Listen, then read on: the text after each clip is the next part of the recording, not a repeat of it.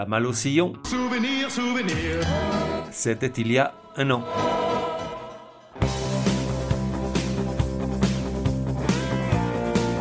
La voix des sillons, numéro 40. Genre, rockabilly, rock, ballade pop. Époque de 1953 à 1988. De 1 à 10, probabilité que tu connaisses, le piège, je dirais 9. Artiste, Roy Orbison. Roy Orbison était un drôle de gars, dont on se demandait d'où il était arrivé et vers où il était reparti, comme s'il n'avait pas vraiment d'histoire ni de texture, un ectoplasme qui ne prenait corps qu'une fois derrière le micro. En gros, il n'avait pas le profil de l'emploi. Certes, il avait ce talent de compositeur des élus, et il jouissait d'un timbre de voix d'extraterrestre, même Elvis le lui enviait, c'est dire, peut-être bien la plus belle voix du rock'n'roll. Mais il dénotait par son côté trop humble, trop timide, en studio, souvent il donnait l'impression d'avoir peur de déranger, alors que c'était lui la star et celui qui marquait le tempo des enregistrements. S'il s'habillait en noir, alors que l'époque était aux strass ou aux paillettes, c'était pour qu'on le voie le moins possible, et s'il portait des lunettes noires également, c'était pour cacher son trac. En définitive, un type en parfait décalage avec le job. Et si personne ne met en doute la paternité des joyaux qu'il a laissés pour la postérité, tous ces grands standards musicaux des années 60, à un moment donné, il s'est tellement perdu, affaibli par une succession d'événements tragiques et balayé par l'arrivée incessante de nouvelles modes et d'idoles, force est de reconnaître que lorsqu'il est revenu sur le devant de la scène, près de 20 ans plus tard, beaucoup se demandaient qui était ce gars-là. Moi le premier, j'avais un mal de chien à le situer. Pourtant, nombreux étaient les artistes à lui vouer une admiration sans borne et à lui ériger la statue qu'il méritait. Roy Orbison, le décalé adulé.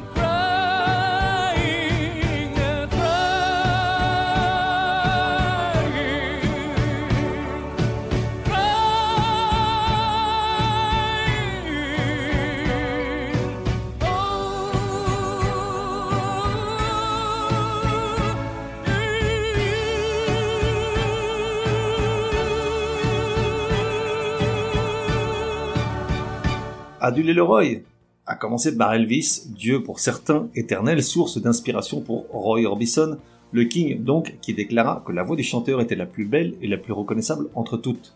Springsteen et Billy Joel la traitaient de surnaturelle, tandis que Dwight Yoakam, l'une des grandes stars de la musique country et probablement adepte des cigarettes qui font rire, disait qu'elle ressemblait au cri d'un ange tombant à reculons par une fenêtre ouverte. Pour Barry Gibb des Bee Gees, c'était tout simplement la voix de Dieu. Mais c'est pas fini. Tom Waits l'a comparé à de l'opéra, et Bob Dylan, qui ne savait pas faire simple, allait encore plus loin en disant Avec lui, il n'y avait que de la graisse et du sang, on aurait dit qu'il chantait du haut d'une montagne olympique, sa voix pouvait secouer un cadavre, vous laissant toujours murmurer à vous-même quelque chose comme Mec, je n'y crois pas. Sacré Bobby, jamais en reste pour boire un coup. De leur côté, et pour finir en apothéose, les quatre gnangnans de Liverpool le considéraient comme l'un des leurs, Bono et The Edge de U2 en étaient dingues, et Springsteen rêvait tout bêtement de chanter comme lui.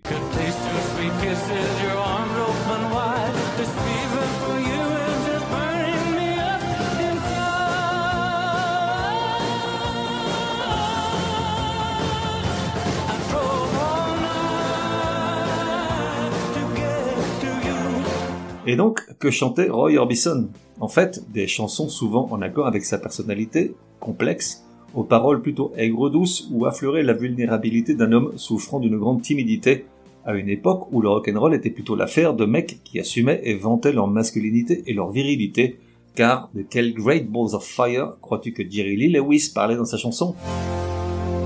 Chet Atkins, musicien émérite et célèbre producteur de country, créateur du son de Nashville avec Roy Orbison et qui le vit chanter à ses débuts en studio, disait de lui c'était un gamin timide, plutôt désorienté par toute la scène musicale, qui chantait doucement, joliment, mais presque timidement, comme si quelqu'un pouvait être dérangé par ses efforts et allait le réprimander. D'où sortait-il? À 6 ans, son père lui offre une guitare, ce qui lui fera dire des années après J'étais foutu, vous savez, pour tout le reste. Dès lors, la musique devient le centre de sa vie. Fan de country, il fait une première apparition à la radio à 8 ans, puis sa première télé à 15 ans. Dès le départ, il porte des grosses lunettes, souffrant d'une très mauvaise vue, et se teint les cheveux en noir, devenus blancs très tôt. Avec quelques potes, il monte un premier groupe, les Wink Westerners, jouent du country et obtiennent un premier chèque de 400 dollars pour jouer dans des honky tonk. Et tu te dis, je connais ce mot-là pour l'avoir hurlé de nombreuses fois au son des Rolling Stones, mais c'est quoi déjà dit Et je te réponds, Honky Tonk est le nom donné au bar spécialisé dans les concerts de musique dans le sud des US. Merci, la voix des sillons. Avec ses 400 dollars, il prend conscience qu'on peut vivre de la musique, alors il y va à fond. En 55 et 56, il assiste tour à tour à des concerts d'Elvis et de Johnny Cash, et c'est ce dernier, lors d'une émission de télé à laquelle ils participent tous les deux, qui pousse Roy Orbison à signer avec Sun Records. En 56, sous le nom des Teen Kings, ils enregistrent le morceau Ooby Dooby.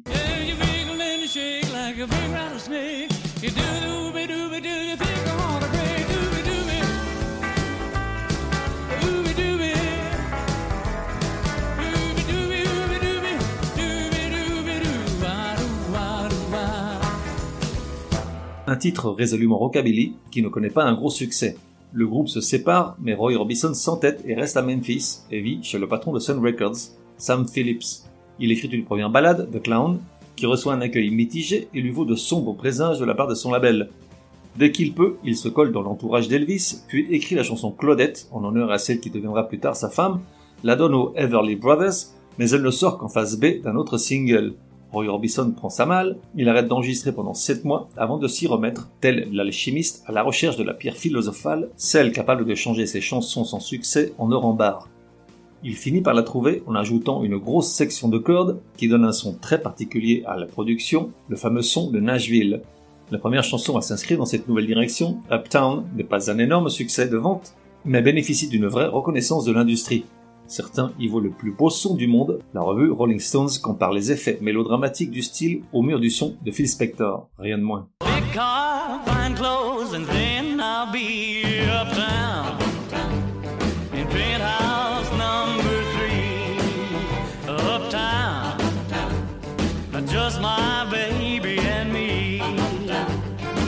Roy est lancé, il compose Only the Lonely, l'offre tour à tour aux Everly Brothers et à Elvis, mais se fait conduire. Il décide donc de l'enregistrer en lui appliquant sa nouvelle recette, qui devient sa marque de fabrique. Only the Lonely est son premier gros hit, numéro 2 aux US, numéro 1 en Angleterre et en Australie. Il est dit que lorsqu'Elvis l'entend à la radio pour la première fois, il est subjugué par la voix et achète une caisse entière d'exemplaires du disque pour l'offrir à tout son entourage.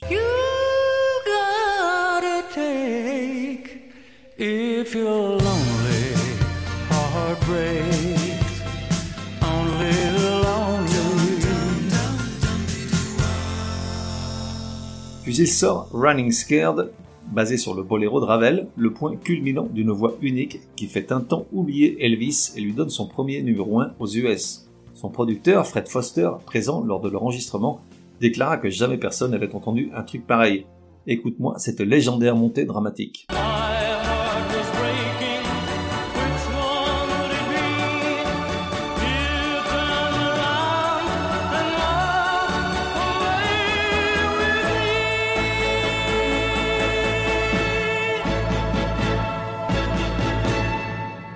Waouh, ça latte. À partir de là, oui je sais, je dis souvent ça, en fait c'est une expression drôlement pratique qui me permet de sauter un grand pan de carrière dans la vie des artistes décortiqués ici même, parce qu'il faut bien reconnaître que l'enchaînement des hits, les tournées mondiales et les gros chèques avec plein de zéros, c'est pas forcément ce qu'il y a de plus intéressant. Donc, à partir de là, et pendant quelques années, Roy Orbison devient l'égal d'Elvis, ou presque, tourne avec les quatre gnangnans de Liverpool, les Beach Boys et les Rolling Stones, cette heureuse période prenant fin après la sortie de Oh Pretty Woman. Il y a autour de cette chanson une anecdote de celle que j'affectionne particulièrement, puisque ce sont elles qui font la musique unique. Un jour qu'il est assis dans son salon avec Bill Dees, un parolier avec lequel il travaille depuis peu, sa femme Claudette les interrompt en leur disant qu'elle va s'absenter. Roy lui demande si elle a besoin d'argent, ce à quoi Bill Dees rétorque Une jolie femme n'a jamais besoin d'argent. Bon, aujourd'hui tu dis un truc comme ça et tu frôles la correctionnelle. Mais là, on était en 64 ça passait comme une lettre à la poste, et du coup, 40 minutes après avoir prononcé cette phrase, la chanson était prête, grognements inclus. À noter qu'il en existe une version live, enregistrée en 1987 au Coconut Groove Nightclub de Los Angeles, lors d'un show appelé Black and White Night. Sur scène, Roy Orbison bien sûr, accompagné d'une ahurissante palette de fans, Jackson Brown, Elvis Costello, Tom Waits, Bonnie Raitt, Bruce Springsteen et quelques autres. À cette époque, Roy Orbison revenait de tellement loin qu'il n'en croyait pas lui-même ses yeux, impressionné par tous ces musiciens célèbres jouissant du moment à ses côtés sur scène. À la fin du set, les larmes aux yeux, ne sachant comment les remercier et dépassé par l'événement, il leur dira simplement Si un jour je peux faire quelque chose pour vous, vous n'aurez qu'à m'appeler. Grand couillon, tu fais pleurer ta mère En voici un court extrait.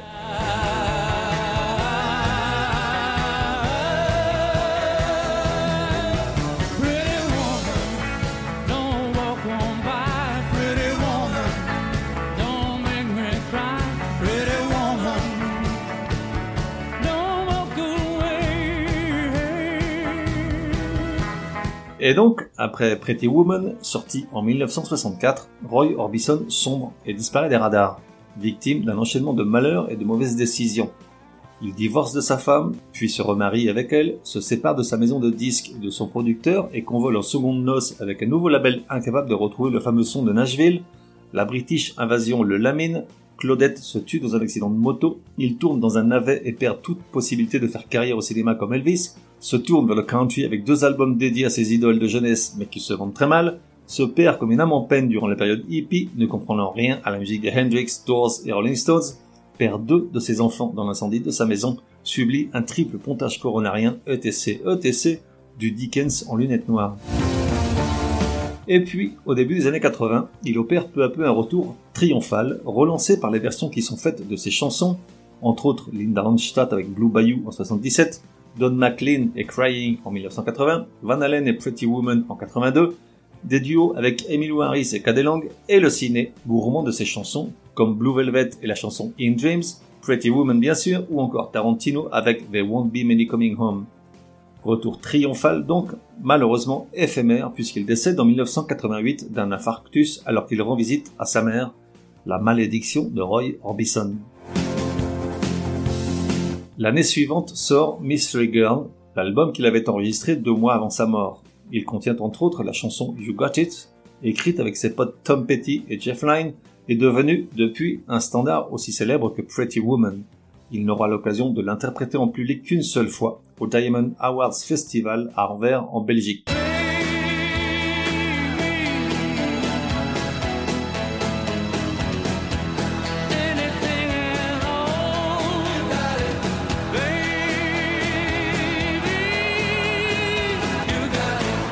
Mais l'album contient surtout une petite merveille, She's a Mystery to Me, écrite par Bono et The H et inspirée par la musique de Blue Velvet. She's a Mystery to Me, chantée du haut d'une montagne olympique par la voix de Dieu, surnaturelle, comme les cris d'un ange tombant à reculons par une fenêtre ouverte, à secouer un cadavre.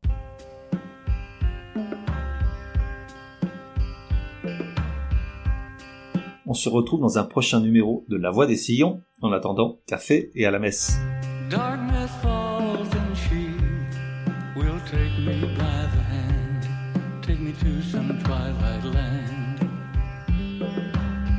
Where all but love is gray, where I can't find my way without her as my guide. Night falls, I'm cast beneath her spell. Daylight comes, our heaven turns to hell. Am I left to burn and burn eternally? She's a mystery to me.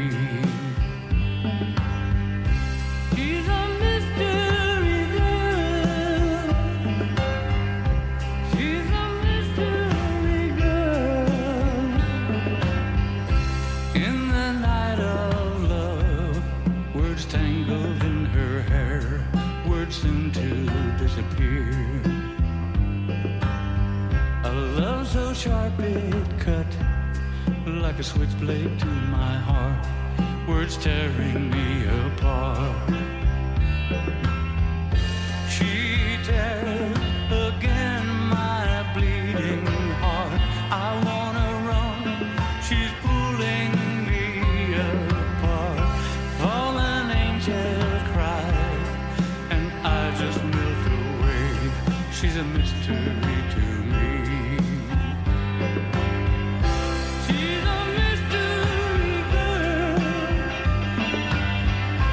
She's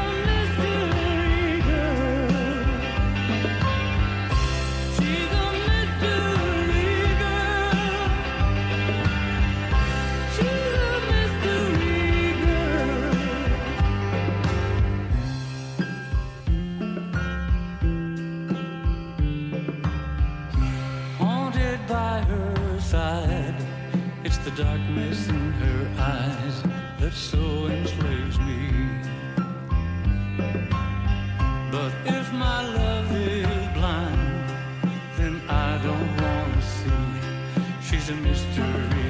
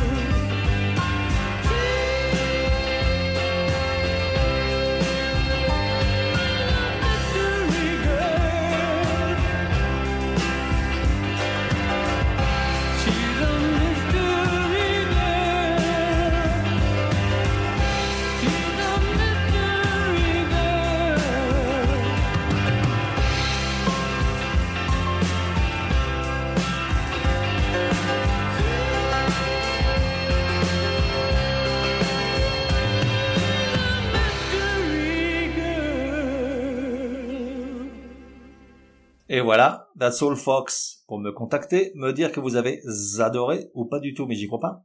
Ou encore suggérer un artiste pour un prochain épisode, écrire à contact at lavoidessillons.com. Ah, j'oubliais, j'ignore sur quelle plateforme tu écoutes La Voix des Sillons. Sur certaines d'entre elles, comme Apple, Podcast Addict et quelques autres, il est possible de laisser un commentaire. Je veux dire, un bon. Merci, hein.